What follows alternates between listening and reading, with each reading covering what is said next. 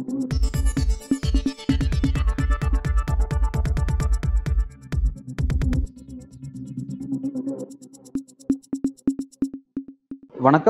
இது news focus Tamil. இன்றைய நேர்காணலில் நம்முடன் இணைந்திருக்கும் சிறப்பு விருந்தினர் திமுகவின் செய்தி தொடர்பாளர் எழுதல்மா அவர்கள். வணக்கம். திமுகவினுடைய மகளிர் உரிமை மாநாடு இன்றைக்கு திட்டமிடப்பட்டிருக்கு. தேசிய தலைவர்கள் அழைக்கப்பட்டிருக்காங்க. பரபரப்பா இருக்குது இந்த விஷயம் அப்படிங்கிறது. இந்த நேரத்துல இந்த மாநாடு எதுக்கு அப்படிங்கிற ஒரு கேள்வியும் கூடவே எந்திருக்குது அஹ் இதுக்கு உங்களோட விளக்கம் என்ன? இது போன்ற மாநாடுகள் நடத்தப்படும் பொழுது ஏதாவது நோக்கங்களோட தான் நடக்கும். ஏன்னா காரணம் எத்தனை அத்தனை தலைவர்களும் இந்திய அளவில் மிக முக்கியமான தலைவர்கள் ஒண்ணு சேர்றாங்க. அப்போ ஒரு இதனுடைய நோக்கம் என்ன? இது எதன் தேவையில இது நடத்தப்படுது அப்படிங்கறது. இன்னைக்கு இரண்டு விஷயங்கள் நம்ம முக்கியமான விஷயங்களா இந்த மாநாட்டினுடைய நோக்கமாக நான் பார்க்கறது என்ன? தலைவர் கலைஞர் அவர்களுடைய நூற்றாண்டு நிகழ்ச்சி பல நிகழ்ச்சிகள் நாங்க இந்த ஒரு வருடமாக நடத்தி கொண்டிருக்கிறோம். இந்த ஒரு வருடம் முடிவதற்குள் இந்த நிகழ்ச்சியை நடத்துவது என்பது அவரை பொறுத்த அளவிற்கு எப்படி பெண்களுடைய விடுதலைக்காக பெண்களுடைய உரிமைகளை பெற்று தருவதற்காக தொடர்ச்சியாக சட்டங்களை இயற்றி இந்த மாநிலத்தினுடைய பெண்களுக்கு ஒரு பாதுகாப்பான பொருளாதார ரீதியான ஒரு ஆஹ் சிறப்பான வாழ்க்கை முறை அமைவதற்கு கல்வி அமைவதற்கு கிடைப்பதற்கு என்று எவ்வளவு விஷயங்கள் அவர் செய்து முடித்திருக்கிறார் என்பதையும் அதை நினைவு கூறும் வகையில் இந்த மாநாடு நடத்துறது மிக முக்கியமான ஒண்ணு என்று நான் நினைக்கிறேன். இன்னொரு விஷயம் இன்றைக்கு இந்தியா முழுக்க இருக்கக்கூடிய ஆஹ் பெண்கள் எந்த அளவிற்கு பாஜகவுடைய ஆட்சியின் கீழாக மிக மோசமான வாழ்க்கை தரத்தில் வாழ்ந்து கொண்டிருக்கிறார்கள்? எத்தனை குற்றங்கள் பெண்களுக்கு எதிராக பாலியல் அநீதிகள் பாலியல் குற்றங்கள் இழைக்கப்படுகின்றன அப்படின்னா பாக்குறப்போ இன்றைக்கு அந்த பெண்களுடைய வாழ்க்கையை அவர்களுக்கு ஒரு அவேர்னஸ் தர வேண்டும் என்பது மிக முக்கியமான ஒன்று ஏன்னா வரக்கூடிய தேர்தலில் அவர்களுடைய இப்ப சமீபத்தில் ஒரு முப்பத்தி மூன்று சதவீத இடஒதுக்கீடு சட்டம் ஒன்றை கண்துடைப்புக்காக பாஜக நிறைவேற்றி பெண்களுக்கு நாங்கள் தான் மிகப்பெரிய பாதுகாப்பையும் அரசியல் வாழ்க்கையும் அளிக்க போகிறோம் என்று ஒரு ஜாலத்தை நிகழ்த்தி முடிச்சிருக்காங்க. ஆனால் அது உண்மையிலேயே பெண்களுக்கு முப்பத்தி மூணு சதவீத இடஒதுக்கீடு உடனடி உடனடியாக தரக்கூடிய ஒரு சட்டம் இல்லை என்பதையும் நாம் அத்தனை பேரும் பேசியிருக்கோம்.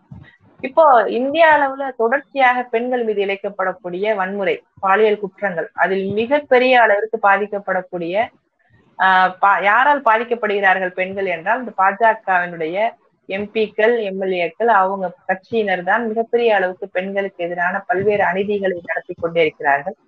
அது மட்டும் இல்லாம யாரெல்லாம் பெண்களுக்கு எதிராக பாலியல் குற்றங்களை நடத்தினார்களோ அவர்கள் சிறையில் இருந்து வெளியில் வரும் பொழுது அவர்களுக்கு வரவேற்பு தருவது அவர்களை மிகப்பெரிய அளவிற்கு கதாநாயகனை போல கொண்டாடுவது என்பது தொடர்ச்சியாக பல்கிஸ் பான நிகழ்ச்சியில நம்ம பார்த்தோம். அதே போல பல விஷயங்கள் நம்ம தொடர்ச்சியாக சொல்ல முடியும். இன்னொரு பக்கம் வந்து நம்முடைய மர மல்யுத்த வீராங்கனைகள் நம்முடைய நாட்டினுடைய பெருமை என்று பெண்களுடைய அந்த மல்யுத்த வீராங்கனுடைய வெற்றியை நம்ம வந்து எந்த அளவுக்கு கொண்டாடி இருக்கிறோம் என்பதையும் அவர்கள் வாங்கி வந்த பதக்கங்களை நாம் எந்த அளவிற்கு வந்து பெருமையோடு பார்த்தோம் என்பதையும் இந்த சமயத்தில் நாம் நினைத்துக் கொள்ள வேண்டியிருக்கிறது. அப்ப இப்படிப்பட்ட பெண்களுடைய பெண்களின் மீதும் பாலியல் பலாத்காரங்கள் வன்முறைகள் தாக்குதல்கள் நடந்திருக்கிறது. அதற்கு துணையாக இருந்த அதை நிகழ்த்திய பாஜகவுடைய எம்பி பிரிஜி பூஷன் என்ற ஒரு எம்பியை காப்பாற்றுவதற்காக இன்றைக்கு வரைக்கும் ஒன்றிய பாஜக அரசு எந்த முயற்சியும் எடுக்கவில்லை. அந்த பெண்கள் பல நாட்களாக தொடர்ச்சியாக டெல்லியில் போராடி வந்தார்கள். அந்த பாதிக்கப்பட்ட போராடிய பெண்கள் மீதுதான் இந்த அரசு மிகப்பெரிய தாக்குதலை அடக்குமுறையை முறையை வந்து கொண்டு வந்தது. அப்போ இப்படி இந்தியாவில் இருக்கக்கூடிய வாழ்ந்து கொண்டிருக்கக்கூடிய பெண்கள் மணிப்பூரில் பெண்கள் மிக மோசமாக நடத்தப்பட்டு உலகமே பார்த்து அதிர்ந்த ஒரு விஷயம் நடந்து முடிந்தது. அதை பற்றி பிரதமருக்கு சொல்ல ஒரு வார்த்தை இல்லை. கத்வாவில் பெண் குழந்தை ஒன்று கோவிலுக்குள் வைத்து பாலியல் பலாத்காரம் ஒரு வாரம் செய்தார்கள். நான்கு பேர் அதான் இந்த பூஜா பூசாரி வரைக்கும் நான்கு ஐந்து பேர். அந்த குற்றவாளிகளை காப்பாற்றுவதற்காக ஒரு ஊர்வலத்தை ஏற்பாடு செய்து அதில் இரண்டு அமைச்சர்கள் பாஜக அமைச்சர்கள் கலந்து கொண்டார்கள். இப்படித்தான் பெண்கள் மீது பாலியல் வன்முறை நடத்த நடந்து கொண்டிருக்கிறது. பெண்களுக்கு எதிரான குற்றங்கள் நடந்து கொண்டிருக்கிறது. கடந்த ஒன்பது ஆண்டுகளாக ஒவ்வொரு வருஷமுமே அந்த கிரைம் ரேட் பெண்களுக்கு எதிரான கிரைம் ரேட் வந்து கூடிக்கிட்டே இருக்கு. பத்து லட்சத்தி அறுபத்தி ஓராயிரம் பெண்கள் காணாமல் போயிருக்கிறார்கள் கடந்த சில ஆண்டுகளில். அவங்க எங்க போயிருக்காங்கன்னு யாருக்கும் தெரியாது. ரெண்டு புள்ளி ஐம்பதாயிரம் பெண் குழந்தைகள் அதுல இருக்காங்க. அப்போ ஒரு நாட்டினுடைய பாதுகா பெண்களுடைய பாதுகாப்பு என்பது மிக முக்கியமான ஒன்று. அதை பற்றி எந்த அக்கறையும் இல்லாமல் பாதுகாப்பு இல்லாமல் பெண்களுக்கு பாலியல் வன்முறைக்கு உள்ளாக்கப்படுவது பெண்கள் காணாமல் போவது அப்படி போராடக்கூடிய பெண்கள் மீது தாக்குதல் நடத்துவது அதை பற்றி பிரதமர் பேசாமல் இருப்பது. இந்தியா முழுக்க ஒரு அவேர்னஸை உருவாக்கி நம்ம மாநிலத்தில் இவ்வளவு விஷயங்கள் பெண்களுக்காக நாம் நடத்தி இருக்கிறோம் இவ்வளவு சட்டங்கள் இயற்றி இருக்கிறோம் என்று இந்தியா முழுக்க பிரதிபலிக்க வேண்டிய ஒரு காலகட்டமாக இதை நான் பார்க்கிறேன். நீங்க சொல்றதை புரிஞ்சுக்க முடியுது. பெண்களுக்கு எதிரான வன்முறைகள் அதிகரிச்சிச்சு அப்படின்னு குறிப்பிட்டிருக்கீங்க. இந்த வன்முறை எங்க நடந்தாலும் அது பெண்களுக்கு எதிரான வன்முறை அப்படிங்கிறத மாற்றுக்கிறது கிடையாது. பாஜக தரப்பினர் என்ன குறிப்பிடுறாங்கன்னா இந்த மாதிரியான சம்பவங்கள் தமிழ்நாட்டுல திமுக ஆட்சியிலையும் நடக்குது அப்படின்னு சொல்லிட்டு பல சம்பவங்கள் குறிப்பிடுறாங்க. சாதி ரீதியான ஒடுக்குமுறை பெண்களுக்கு உள்ளாகிறதும் பால் ரீதியான ஒடுக்குமுறைக்கு உள்ளாகிறதும் பட்டியலிடுறாங்க. இங்க நடக்கும்போது அவங்க எதை பத்தியும் கண்டுக்காம ரொம்ப அமைதியாவே இருக்காங்க அப்படின்னு உங்க மீது ஒரு விமர்சனத்தை வைக்கிறாங்க. இதுக்கு உங்களோட பதில் ஒட்டுமொத்தமாக சமூகம் வந்து உடன் திருந்திடல. சமூக மாற்றம் வந்து பெண் விடுதலை இன்னும் நமக்கு கிடைக்கல. சமூக மாற்றம் வந்து நடந்து முடிக்கல. அப்போ அங்கொன்றும் இங்கொன்றுமாக சில சம்பவங்கள் எல்லா ஆட்சியிலும் நடக்கதான் செய்யும். அதை யாருமே வந்து மறுக்க முடியாது. ஏன்னா பெண்கள் மீதான குற்றங்கள் நடப்பதுங்கிறது சகஜமா நடந்துகிட்டு இருக்கக்கூடிய விஷயம் தான் ஆனால் அந்த குற்றங்களை இழைப்பவர்கள் பாஜகவினராக இருக்கிறார்கள். அந்த குற்றவாளிகள் சிறையில் இருந்து வழியில் வரும் பொழுது அவர்களை கொண்டாடக்கூடிய மனநிலை அவர்களை வரவேற்று இனிப்பு ஊட்டக்கூடிய நிலை வேற எந்த கட்சியிலும் நடக்கிறது கிடையாது. இவர்கள் தான் அதை செய்து கொண்டிருக்கிறார்கள். அதே போல ஒரு பாஜக அமைச்சர் பாண்டிச்சேரியில சமீபத்துல தன்னுடைய பதவியை ராஜினாமா செய்யறாங்க பாஜகவினுடைய கூட்டணியில் வளர்க்கக்கூடிய ஒரு அரசு அந்த ஆட்சியில அவங்களுக்கு பாலியல் ரீதியான தாக்குதல்களும் சாதிய ரீதியான பாகுபாடும் அவர்கள் மீது நிகழ்த்தப்பட்டதாக அவர் சொல்லி அந்த பதவியை வேண்டாம் என்று ராஜினாமா செய்கிறார். இந்தியாவிலேயே உலகத்திலேயே மிக பெரிய கொடூரமான நிகழ்ச்சி மணிப்பூரில் பாஜக ஆளக்கூடிய மாநிலத்தில் நடந்து முடிந்தது. பெண்கள் உடைகளை கலைந்து தெருவில் ஐயாயிரம் பேர் ஊர்வலமாக நடத்தி சென்றார்கள். பாஜக ஆட்சி நடந்து கொண்டிருக்கிறது. அந்த முதலமைச்சர் வாய் திறக்கவில்லை. பிரதமர் வாய் திறக்கவில்லை. ஒரு ஐம்பது நாட்களுக்கு பிறகு சமூக வலைத்தளங்களில் வந்ததற்கு பிறகுதான் அதை பற்றி எல்லாருக்குமே தெரியுது.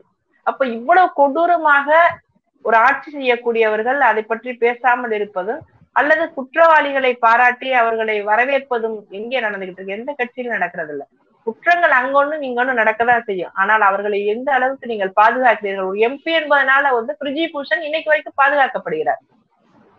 பாலியல் குற்றங்களை நிகழ்த்தினாலும் பரவாயில்ல நீ ஒரு என் கட்சியுடைய எம்பி அதே போல உண்ணாவில வந்து ஒரு பெண் வந்து என்னை அவருடைய எம்எல்ஏ ஒருவர் பாலியல் பலாத்காரம் செய்தார் அப்படின்னு சொல்லி அவரும் அவருடைய தந்தை அவருடைய த தமையன் மூணு பேரும் வந்து ஒரு போராட்டம் நடத்தினாங்க.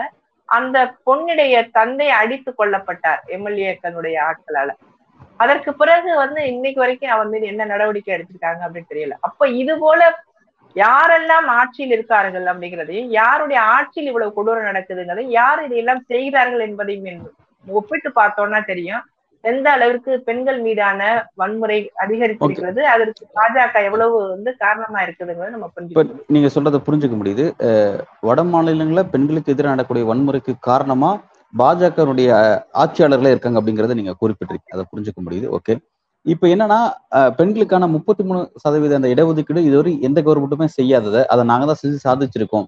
பெண்களுக்காக நாங்க இருக்கோம் அப்படின்ற ஒரு விஷயத்த இந்த நீங்க சொல்லக்கூடிய இல்ல எவ்வளவு குற்றச்சாட்டையும் கடந்து பெண்களுக்காக நாங்க தான் நிக்கிறோம் அப்படிங்கிற அளவுல இன்னைக்கு ஒரு சட்டத்தை நிறைவேற்றிருக்காங்க. அதை மக்கள்கிட்ட பிரச்சாரமா கொண்டு போயிட்டு இருக்காங்க இப்ப இந்த சூழல்ல இவங்க தான் பெண்களுக்கு எதிராக நான் நபர்லாம் இருக்காங்க அப்படிங்கறத நீங்க எப்படி இந்த மக்கள்கிட்ட பெண்கள்கிட்ட கொண்டு போய் சேர்க்க போறீங்க? இப்போது நீங்க நடைமுறைக்கு வந்தாதானே அது உண்மையிலேயே சட்டமாக்கப்பட்டது அப்படின்னு அதற்கான அடையாளம் என்ன? நான் இன்னைக்கு ஒரு பொருளை வாங்குறேன். நாளைக்கு அதை பயன்படுத்த ஆரம்பிக்கிறேன். அதுதான் வந்து ஒரு பொருளை வாங்கினதுக்கான முழு அர்த்தம். ஒரு பதினஞ்சு வருஷம் நீ யூஸ் பண்ணாத.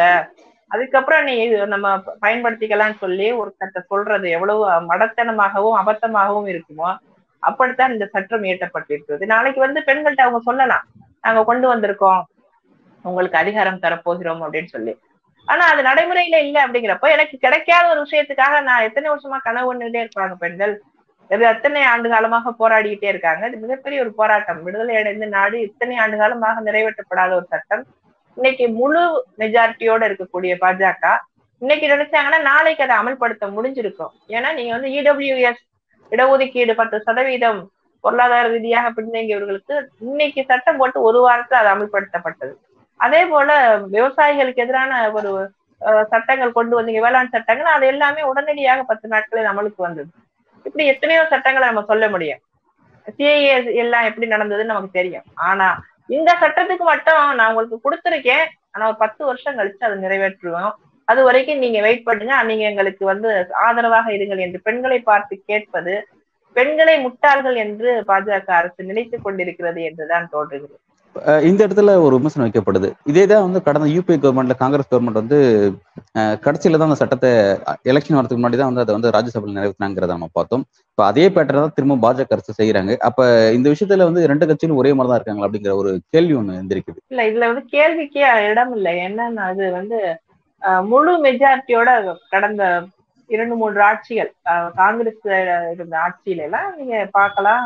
முழு மெஜாரிட்டி அவங்க கிட்ட இல்ல. அதற்கு வந்து பல கட்சிகளுடைய ஆதரவோடு தான் அவர்கள் ஆட்சி அமைத்தார்கள். அதில் நிறைய பிரச்சனைகள் எப்போதுமே அது கூட்டணி கட்சிகளோட பிரச்சனைகளோட தான் அந்த ஆட்சிகள் முடிஞ்சது. அப்போ மாநிலங்களவையில் நிறைவேற்றுவதற்கு நமக்கு ஸ்ட்ரென்த் இருந்தது பண்ண முடிஞ்சது ஆனால் மக்களவையில் நடத்த போதுதான் அது மிகப்பெரிய சிக்கலாக மாறிச்சு. உள்ஒதுக்கீடு வேண்டும் என்று முலாயம் சிங் யாதவ் அவர்களும் லாலு பிரசாத் யாதவ் போன்றவர்கள் மிகப்பெரிய அளவுக்கு அதை பிரச்சனை பண்ணிட்டு அதை நிறைவேற்ற விடாமல் தடுத்தார்கள். காங்கிரஸை பொறுத்த அளவிற்கு எப்பொழுது வந்து அவர்கள் பஞ்சாயத்து ராஜ் என்கிற ஒரு சட்டத்தை கொண்டு வந்து உடனடியாக பெண்களுக்கு முப்பத்தி மூணு சதவீத இடஒதுக்கீடு அரசியலில் பெண்களுக்கு பஞ்சாயத்து அளவில் கொடுத்தாங்களோ அதே போன்ற ஒரு நோக்கம் தான் அவர்களுக்கு இதிலும் இருந்தது. ஆனால் ஒரு துரதிர்ஷ்டம் அவர்களிடம் மெஜாரிட்டி இல்லாம போனதுதான். இன்றைக்கு பா நீங்க பாஜகவினுடைய ஆட்சி ஒன்பது ஆண்டு காலமாக இருநூறு வகையான சட்டங்கள் மசோதாக்கள் நிறைவேற்றப்பட்டிருக்கின்றன. உடனடியாக பல விஷயங்கள் பல சட்டங்கள் அமல்படுத்தப்பட்டன நடைமுறைக்கு வந்தன. ஆனா இதையே நிறைவேற்ற அவங்களால முடியல. அதுவும் கடைசி நேரத்துல. அவங்களும் இதை அப்படிதான் குறிப்பிடுறாங்க. எங்களுக்கு மக்களவையில மெஜாரிட்டி இருக்கு. மாநிலங்களவையில் எங்களுக்கு மெஜாரிட்டி இல்லை அப்படிங்கிற விஷயத்த அவங்களும் குறிப்பிடுறாங்க. மாநிலங்களவையில் ஏற்கனவே நிறைவேற்றப்பட்டாச்சு. இல்ல அது வந்து நிறைவேற்றப்பட்டிருக்குன்னா திரும்ப அதை அப்படியே நீங்க எடுத்துக்க முடியாது. ஏன்னா இப்ப அதை அதை அப்படியே அமல்படுத்தணும் அப்படின்னா இப்ப வந்து தொகுதி மறுவரை செய்யணும் மக்கள் தொகை வந்து கணக்கெடுக்கணும். ஏன்னா இல்லாட்டி நாங்க அதை நிறைவேற்றினா கூட அந்த வழக்கு இப்ப கோர்ட்டுக்கு போகும். எதன் அடிப்படையில் இதை நீங்க நிறைவேற்றுங்க நாளைக்கு கேள்வி கேட்பாங்க. அப்படின்ற ஒரு கவுண்டர் ஆர்குமெண்ட் கொடுக்குறாங்களே அவங்க. அதான் நீங்க முழு மெஜாரிட்டியோட ஒன்பது ஆண்டுகள் ஆட்சி செஞ்சிருக்கீங்க. நீங்க இந்த இரண்டாவது முறை ஆட்சிக்கு வந்ததுமே இதை கையில எடுத்திருந்தீங்கன்னா நீங்க அத்தனை எதிர்கட்சிகளையும் கூப்பிடுங்க. இப்ப எல்லா கட்சிகளையும் சேர்த்து தானே இதை பாஸ் பண்ணிருக்கீங்க. அப்ப எல்லா கட்சிகளுடைய ஆதரவும் இதுக்கு இருக்கு. எந்த கட்சியுமே வேண்டாம் என்று சொல்வதற்கு தயாராக இல்லை. ஏன்னா இனி பெண்களுடைய ஓவிசி ஒரு கட்சி. ஓவைசிய கட்சி கிடையாது. அது ஓவைசிய கட்சியா நான் ஏத்துக்கிறது இல்ல அது ஒரு பாஜகவுடைய பினாமி டீமா தான் இன்னைக்கு வரைக்கும் பாக்குறோம். ஏன்னா அவரு வந்து எப்போதுமே வேற விதமா தான் யோசிப்பாரு. வேற விதம் அதாவது அவரு அவரை பத்தி நம்ம பேசணும்னா பல விஷயங்கள் பேச வேண்டியிருக்கும். அதனால வந்து இப்போ வேறு பெரும்பாலான கட்சிகள் இன்னைக்கு ஆதரிச்சதுனாலதான் அவங்களால நிறைவேற்றப்பட முடிஞ்சது. அப்போ நீங்க ரெண்டாயிரத்தி பதினாலுல திரும்ப ஆட்சிக்கு வந்ததும் நீங்க என்ன பண்ணிருக்கலாம் ரெண்டாயிரத்தி பத்தொன்பதுல? இதை ஆரம்பிச்சிருந்தீங்கன்னா உங்களுக்கு அதுல இருக்க சிக்கல்கள் என்ன? இந்த டீலிமிட்டேஷன் பண்ணணுமா? அல்லது நீங்க வந்து சென்சஸ் சென்சஸ் ஆல்ரெடி நம்ம எடுத்திருக்கோம். அதெல்லாம் பிரச்சனையே இல்லை. அப்போ நீங்க நிறைவேற்ற வேண்டும் என்று நிஜமாகவே நினைத்திருந்தால் இதெல்லாம் இந்த நான்கு வருடத்துல எல்லா விஷயங்களுமே முடிச்சுட்டு நீங்க இன்னைக்கு நாளைக்கு அது செயல்பாட்டுக்கு இந்த ரெண்டாயிரத்தி இருபத்தி நாலு தேர்தலுக்கு கொண்டு வந்திருக்க முடியும். ஆனால் உண்மையான நோக்கம் இல்லை. ஏன்னா பாஜகவை பொறுத்த அளவிற்கு பெண்களுடைய விடுதலையில் அவர்களுக்கு எந்த நம்பிக்கையும் கிடையாது. அவர்களுடைய மூளையில் வந்து பெண்களுக்கு எதிரான பல்வேறு விதமான சிந்தனைகள் அந்த சனாதன கருத்துகள் இருக்கு அப்படிங்கிறத நம் ஒரு முறை யோகி என்ன சொல்லியிருக்காருங்கிறத நான் சொல்ல சொல்லணும்னு நினைக்கிறேன். பெண்களுக்கு சுதந்திரம் தருவது என்பது விடுதலை அளிப்பது என்பது தவறான ஒரு விஷயம். அப்படி ஒரு விஷயம் நடந்ததுன்னா பெண்கள் குடும்பத்தை பார்க்க மாட்டார்கள். அல்லது கணவனையோ குழந்தையோ வளர்ப்பதுல பெரிய அளவுக்கு அவங்க ஈடுபாடு காட்ட மாட்டாங்க. அப்படி இடஒதுக்கீடு தந்தால் நான் என்னுடைய பதவியை ராஜினாமா செய்வேன் என்று அவர் ஒரு முறை சொல்லியிருக்காரு. அதே போல பல தலைவர்கள் பெண்களுக்கு விடுதலை தருவது அல்லது இடஒதுக்கீடு தருவதையே நம்ம வந்து கேள்விக்குள்ளாக்கி இருக்காங்க அவங்க பேசியிருக்காங்க. பெங்களூருடைய முக்கியமான எம்பி தேஜஸ் கிஷோரியா வந்து பெண்களுக்கு எதிராக எத்தனை மோசமான கருத்துக்களை தொடர்ந்து சொல்லிட்டு இருக்காரு அவர் இடஒதுக்கீடுக்கு எதிராக பேசியிருக்காரு.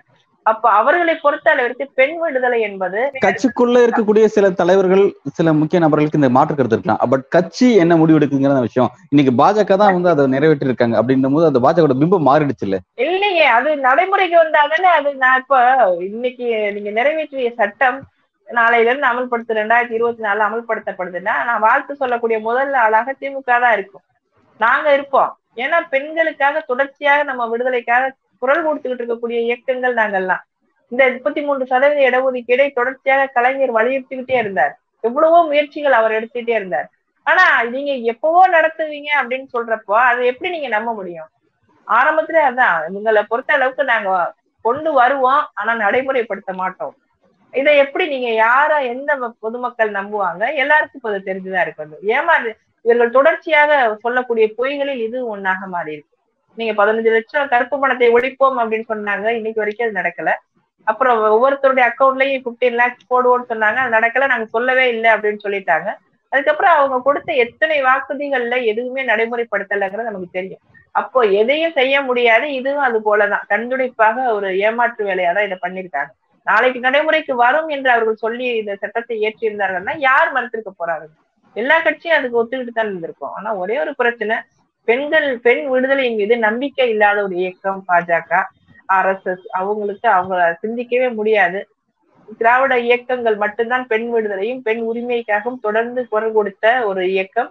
இன்னைக்கு தந்தை பெரியாருடைய கனவுகள் எல்லாம் நிறைவேறி இருக்கிறது தமிழ்நாட்டில் என்றால் திமுகவுடைய ஆட்சி தான் இன்னைக்கு மிகப்பெரிய அளவுக்கு இங்க இருக்கக்கூடிய சட்டங்களும் இங்க நம்ம பஸ் இலவசமாக பெண்கள் பயணம் செய்ய முடியும் அல்லது மாதம் ஆயிரம் ரூபாய் தர முடியும் அப்படிங்கிற ஒரு நிலையை நம்ம உருவாக்குனதுக்கு பிறகு மற்ற மாநிலங்கள்ல இதை அமல்படுத்துறாங்க.